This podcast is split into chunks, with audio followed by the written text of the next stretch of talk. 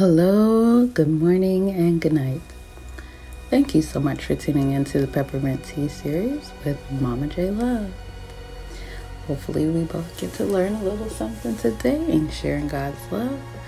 Today, we are going to read again from Three Minute Devotions for a Heart Shaped Life by Karen Moore. And we are reading today.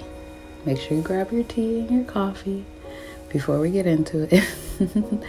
and today we are reading Prayers of the Heart. In the same way the Spirit helps us in our weakness, we do not know what we ought to pray for, but the Spirit Himself intercedes for us through wordless groans. And He who searches our heart knows the mind of the Spirit, because the Spirit intercedes for God's people in accordance with the will of God and that comes from the scripture Romans 8, verses 26 through 27. And the devotion that follows Sometimes we are not certain how to approach God because the concerns of our heart are heavy, and we don't know what words will get God's attention.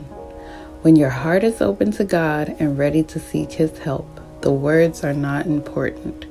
It's the condition of your heart and the willingness to be open and honest with God that truly makes the difference. If you are a prayer person, God can easily hear your heart because He knows already what you're trying to do, do or say. He knows your needs even more than you may know them yourself.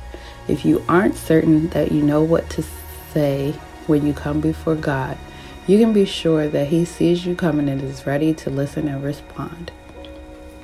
That was a great devotion. So for me, um, I like to find a quiet place.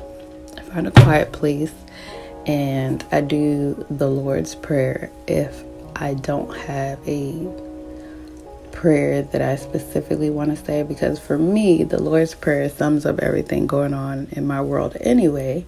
But if you really need the Lord to just focus on one area of your life and you just feel like you can't push through the problem, definitely speak, talk it out to Him in a quiet place. That way you can really hear His response or feel His work.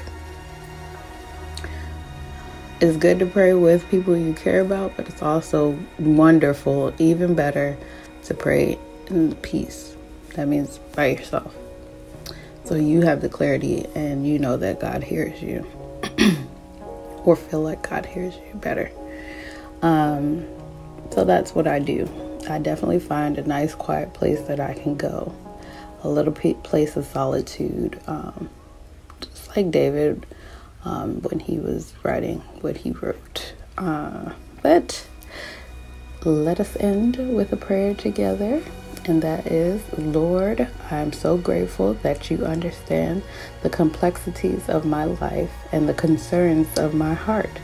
Please receive my prayers with your gracious love. Amen. So I hope that you have a wonderful today, a better tomorrow, and that we all may see the glory, the grace, and the mercy of God forever. Take care, and I'll talk to you in the next one.